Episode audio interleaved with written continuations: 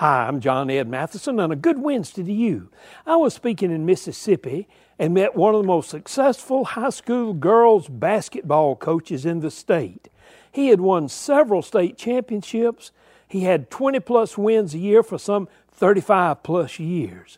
I asked him what contributed most to his success, and he said, Success is not what happens during the game as much as the preparation that the coaches and the team have made before the game.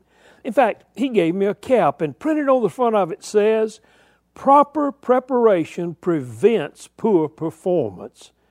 Sometimes we want to accomplish something, but we don't want to prepare properly.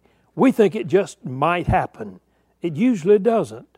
Results are directly prepared to pre- preparation. Remember, the biggest game in town today is your life. Be prepared for it.